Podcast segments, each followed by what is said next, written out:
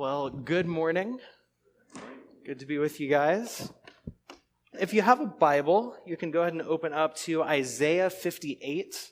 That's where we're going to be this morning. Isaiah 58. Uh, before we get there, uh, have any of you ever heard of FOMO? Stands for fear of missing out. All right? Yeah, this is, this is kind of a, a thing that's been going, going on. It refers to this underlying anxiety that comes when a person thinks that something important or interesting may be happening somewhere else and they aren't a part of it or they don't know about it, right? It's this, this fear of missing out. What's going on out there that, that I might be missing out on?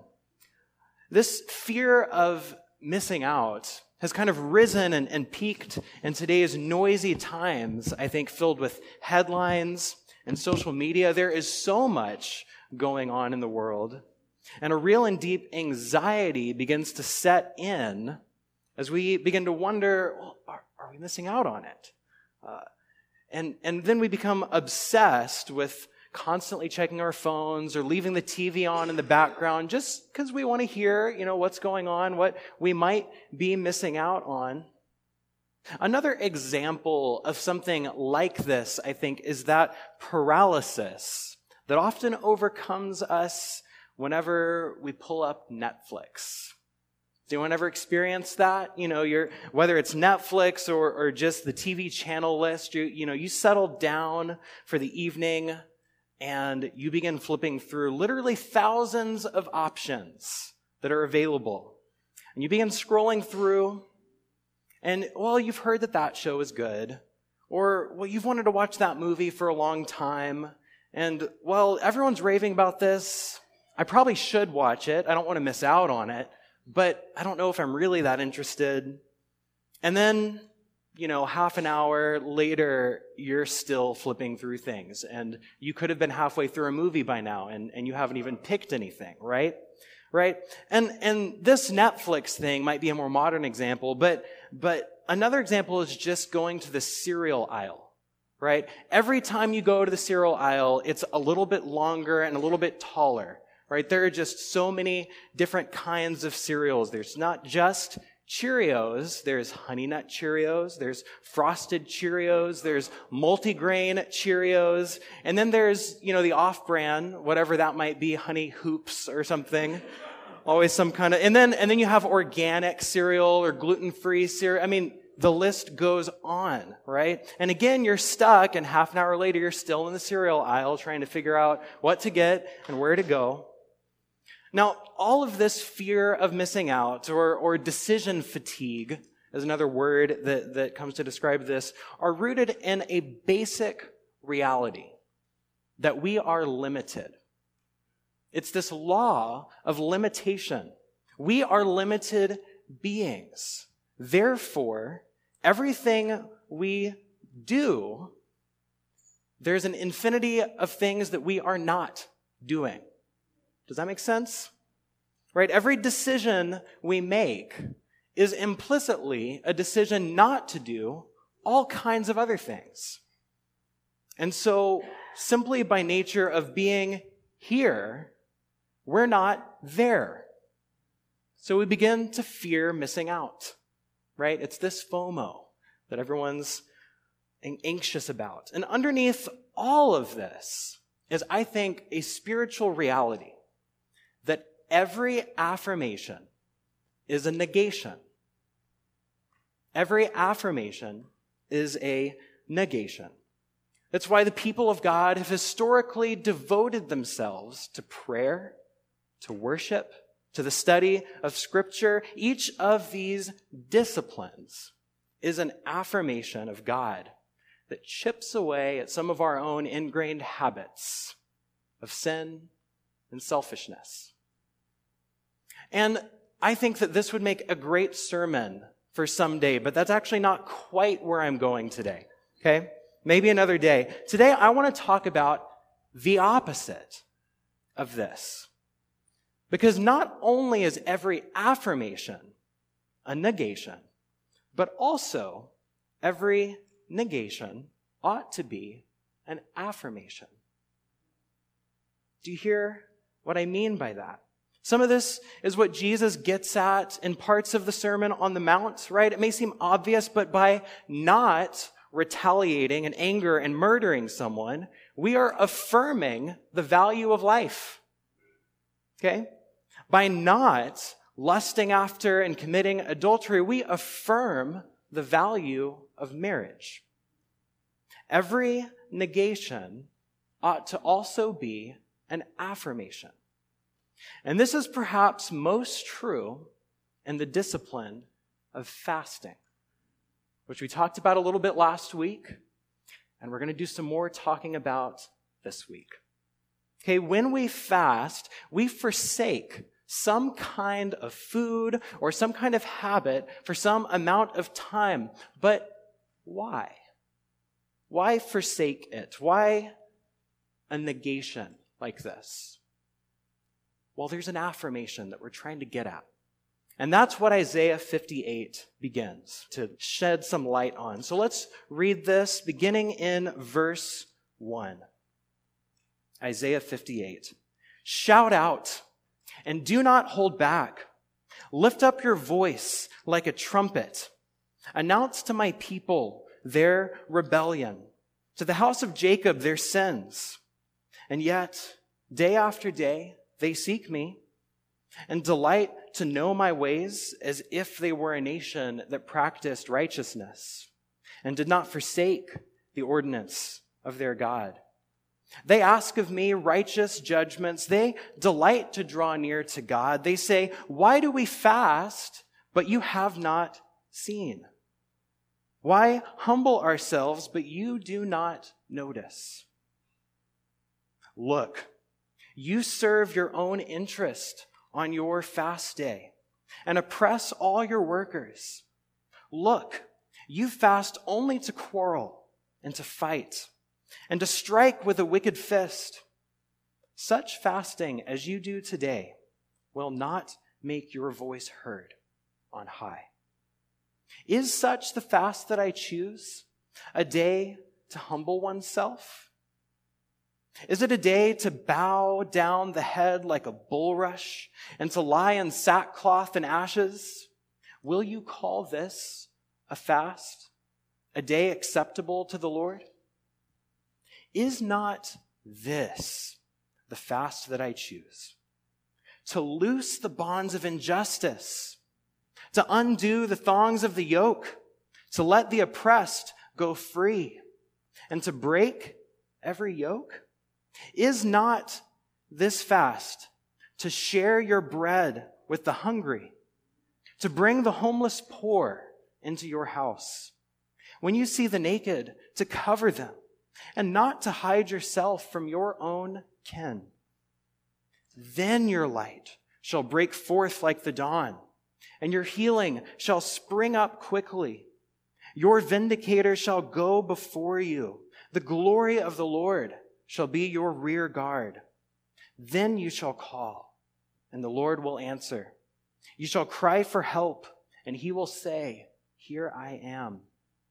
If you remove the yoke from among you, the pointing of the finger, the speaking of evil, if you offer your food to the hungry and satisfy the needs of the afflicted, then your light shall rise in the darkness, and your gloom be like the noonday. The Lord will guide you continually and satisfy your needs in parched places and make your bones strong and you shall be like a watered garden, like a spring of water whose waters never fail. Your ancient ruins shall be rebuilt. You shall raise up the foundations of many generations. You shall be called the repairer of the breach, the restorer of streets to live in. This is the word of God for the people of God. Amen. Let's pray. Father, thank you for your word. And thank you for being a God who turns parched places into great springs. I pray that today, as we consider your word and reflect on it, that you would sharpen our minds and soften our hearts that we might know you and love you. We pray this in Jesus' name. Amen. Amen. So, this passage kind of has three sections or themes throughout it. Um, the, the beginning, kind of verses one through five, are about false fasting right? And then verses six through round about nine are about true fasting, what God does call us to. And then towards the end, verses 10 to 12 show us some of the fruits of fasting. So we're just going to walk through this progression together, beginning back at verse one. And so the beginning of this passage begins with alarm he says, shout out, do not hold back, lift up your voice like a trumpet. And it really is kind of alarming what he is saying, because in verse 2, it says that God's people are seeking him day after day, right? It says that they do want to know his ways and that they're trying to practice righteousness and draw near to God. All of these are great things. And if we only had verse 2, then I'd say we should aspire to be like these people. But nonetheless, God says, Announce to my people their rebellion, to the house of Jacob their sins. So it becomes really clear that all of the good stuff in verse 2 is only outward show and not truly reflective of the people's hearts. And this calls to mind what we read about a couple weeks ago in the Sermon on the Mount. If you remember, Jesus warns about practicing righteousness as the hypocrites do, only in order to be what? Seen. Only in order to be seen. And that's exactly what the people are doing here. In verse 3, they cry out, Why do we fast, but you do not see? Why humble ourselves, but you do not notice? You see, fasting is meant to turn our attention away from ourselves and toward God and others. And yet, these people are squarely focused on themselves. It says that they serve their own interest on their fast day, that they oppress their workers, that they quarrel and fight. This fasting has done nothing to change their hearts toward God or others. They're just as selfish as they were before, and maybe even more selfish than they were before. After all, fasting does have a tendency to bring out the worst in us. We become irritable when we're hungry. We become restless when we've given up some kind of habit that we're so used to, and we begin going through withdrawals of different kinds. But instead of responding to these things by lamenting and repenting, as we talked about last week, these people have intensified their selfishness as they offend God and oppress others.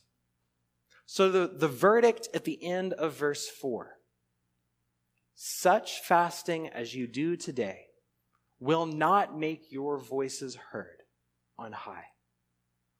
Now, there is something to be said about fasting and crying out to God in the Sermon on the Mount, Jesus says that our Father does see us and hear us, but he does so in secret. Right? And such fasting as they were doing was not in secret. Rather, they were like a child throwing a fit.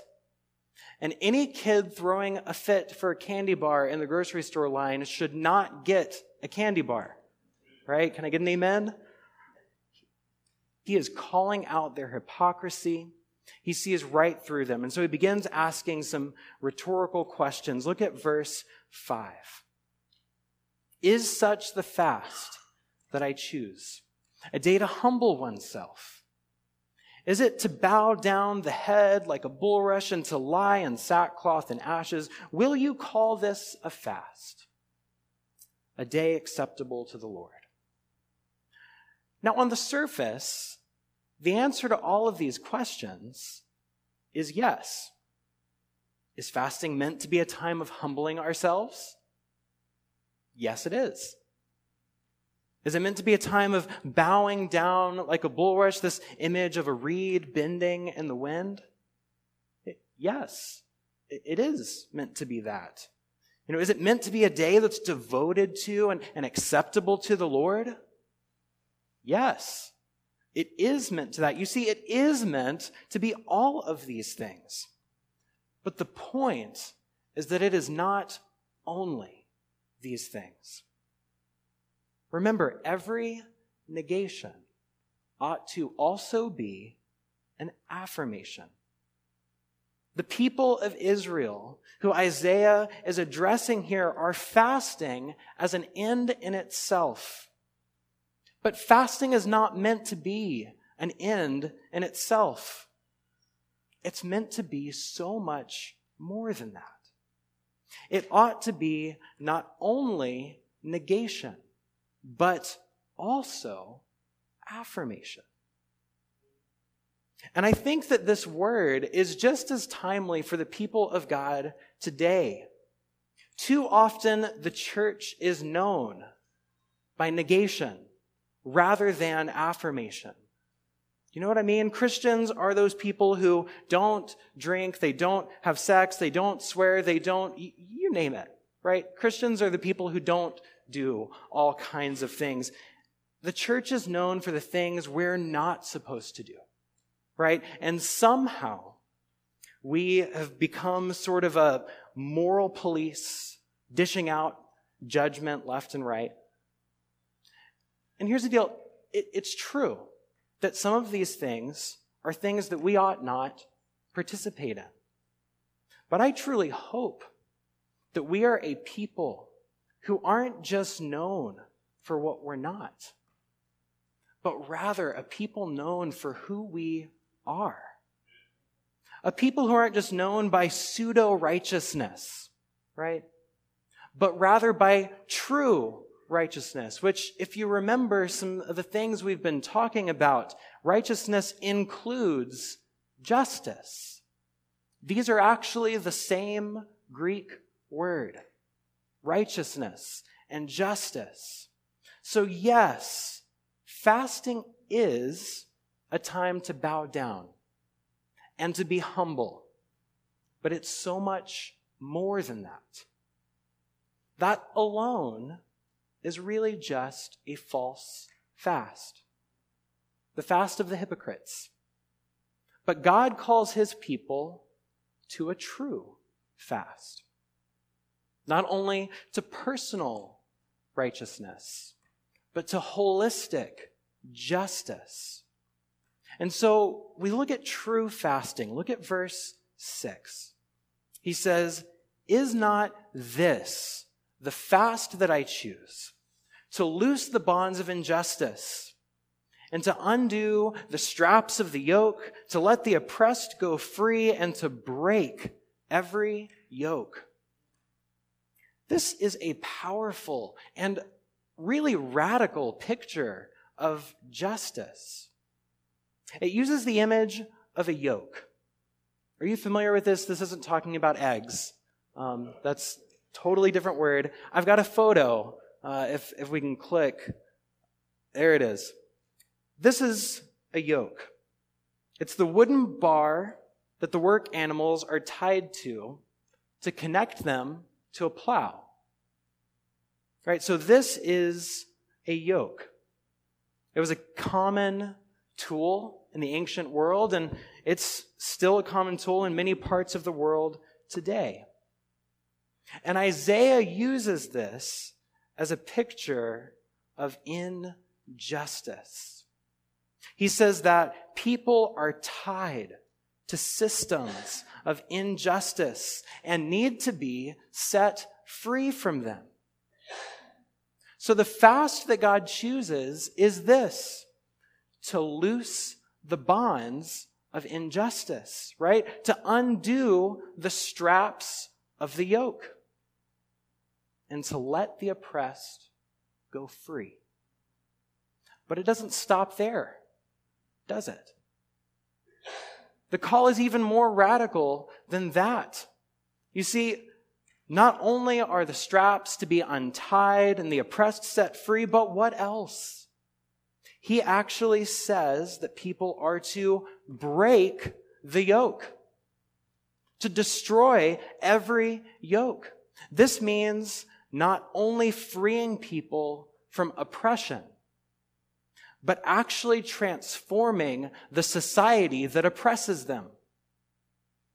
Not only negating oppression, injustice, and inequality, but affirming justice, equality, and freedom. That is what this picture is. So, in what way does this kind of work for justice involve fasting?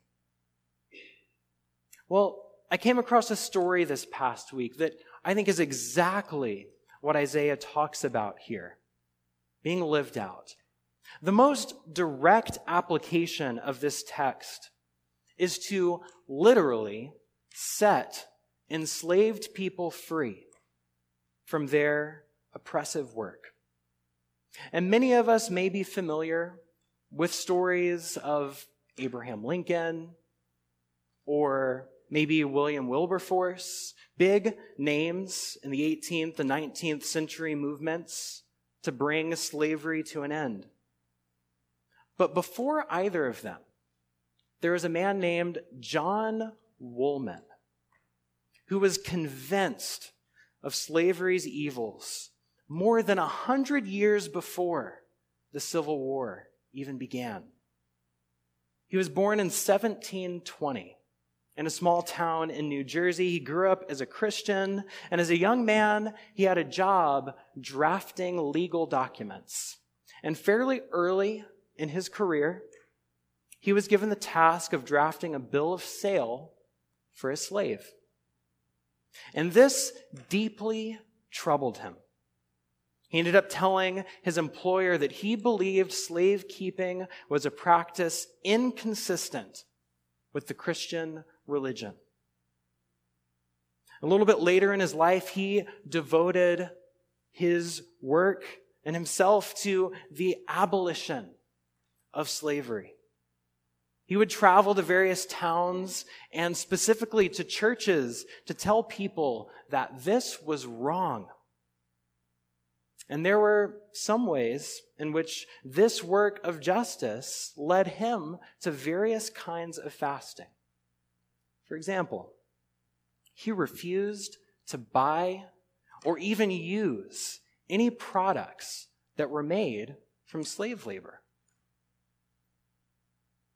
He gave up anything that had touched this thing that was slavery. Another time, after preaching against slavery in a town, he was invited to dinner with one of the families from the church. And as they sat down for the meal, he saw servants working and preparing for the meal. And he asked about them. And when he learned that they were, in fact, slaves of this family, without a word, he stood up and left the house and said nothing.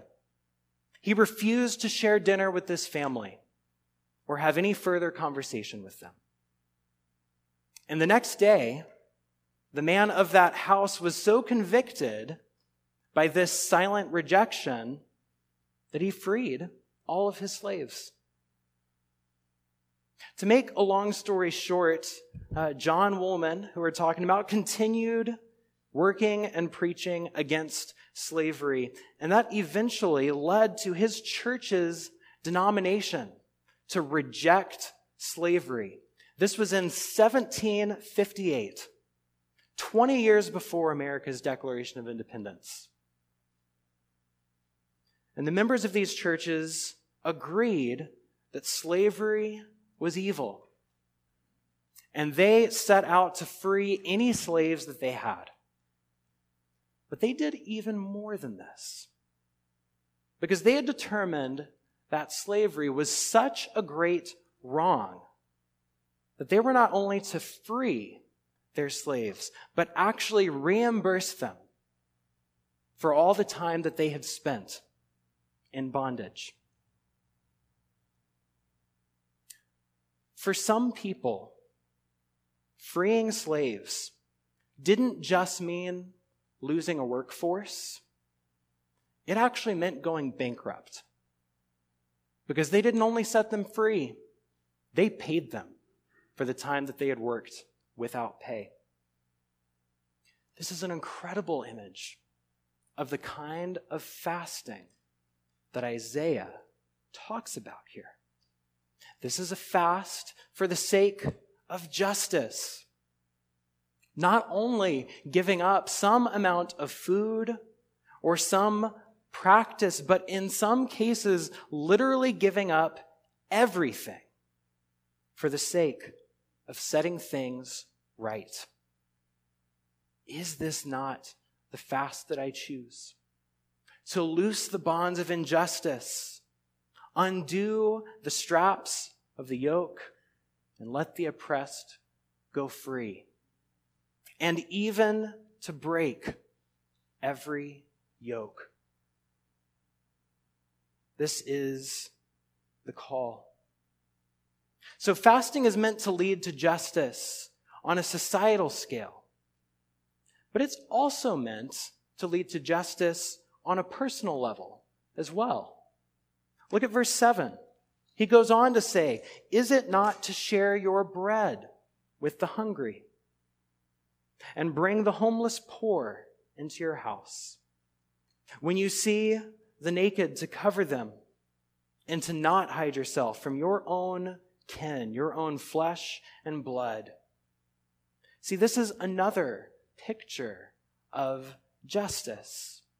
Not on a large scale of organizations and society, but on a very personal scale of caring for individuals.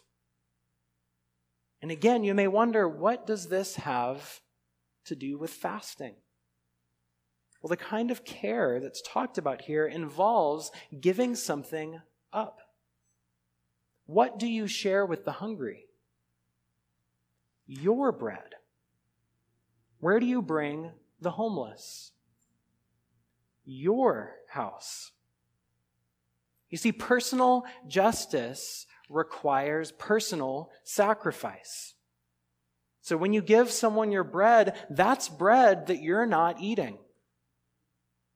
When you give someone your clothes, those are clothes that you're not wearing.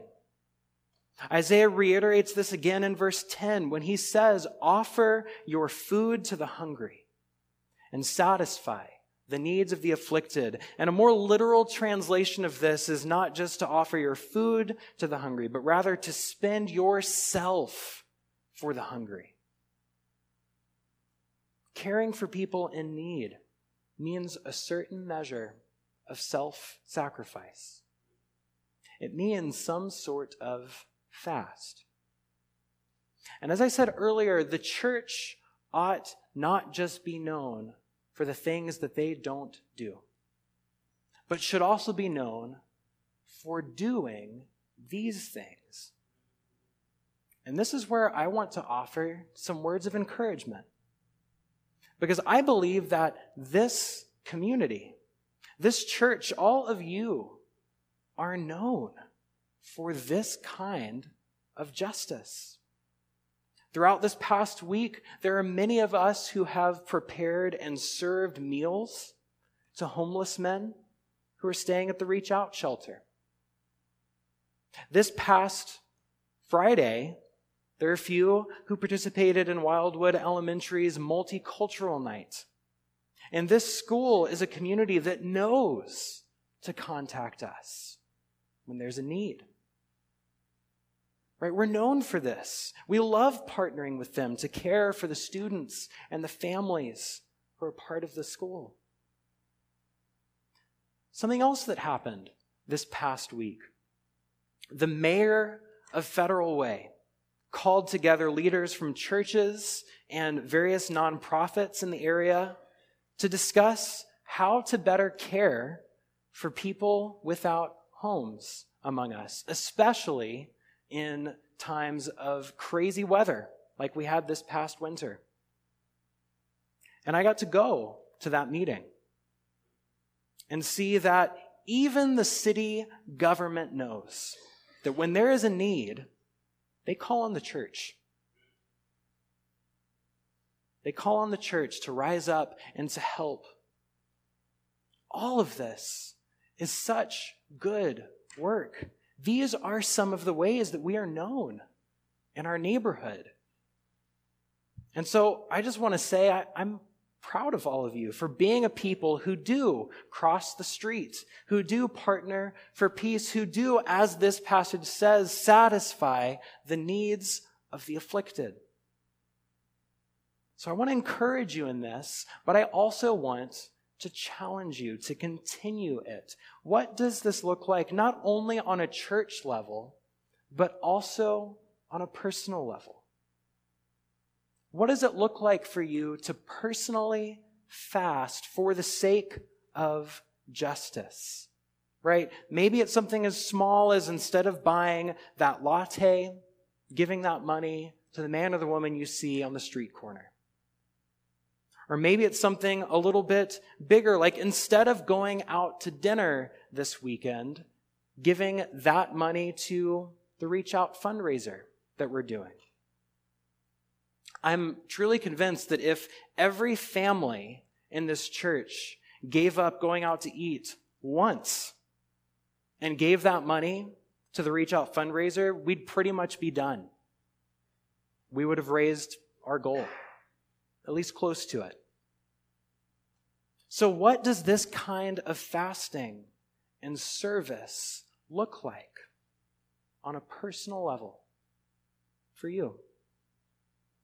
I pray that we might be a people who share with the hungry, who care for the homeless, and who meet the needs of the afflicted.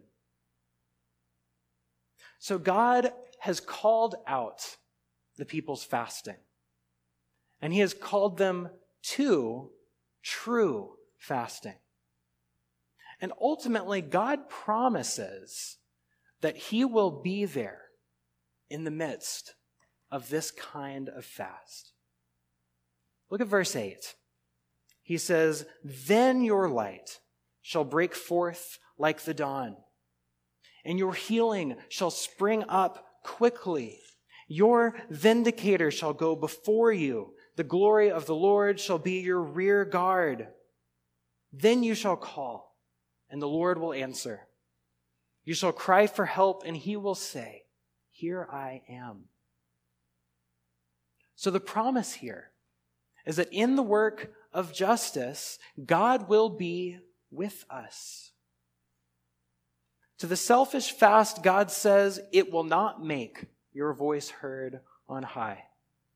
But to the just and true fast, God says, here I am. In this work of justice, he says, Your vindicator shall go before you and the glory of the Lord shall be your rear guard. God is not only with us in the midst of the work of justice, He also goes before us and follows behind. Martin Luther King Jr. once said, The arc of the moral universe is long, but it bends toward justice. I don't know if you've ever heard that quote before. It's been used by a lot of politicians from time to time to prop up certain policies, but in its original context, Martin Luther King wasn't just talking about public policy. He was talking about Jesus. And he was talking about the kingdom of God. And he was saying that those who work toward justice work along with the full force and presence of God. So there is a great hope as we enter into the work of justice together. But though God promises to be with us in it, He doesn't promise that it will be easy. Rather than making the work easy, in verse 11, God promises to make our bones strong. Fasting is never easy. Giving up food, habits, things, ourselves for the sake of others is never easy. But God promises to be with us in it and promises to give us strength for it. And it's worth it. It's so worth it because the work of justice is not hopeless. God promises to bring light out of darkness, to turn parched places into watered gardens. He promises to repair the things that are broken and to make places once uninhabitable a welcome home for life. Every negation ought to be an affirmation. And ultimately, the negation of our fasting ought to be a joyous affirmation of the feast that is coming. We work toward justice because we believe that one day God will make all things just. So, as we end, I want to challenge you. What is something that keeps you from loving God and from seeing your neighbor? Maybe that's something God is calling you to give up. What is one thing you might consider fasting from this week? Maybe that latte or that dinner at the restaurant. Or maybe it's that TV show you watch most evenings. And instead, taking time to pray for your neighborhood, for people in need. What is that one thing you might consider giving up this week? And how might that negation lead to the affirmation of God and the justice of His kingdom? We fast because one day there will be a feast. We work for justice because God is making all things right. May it be so. Amen.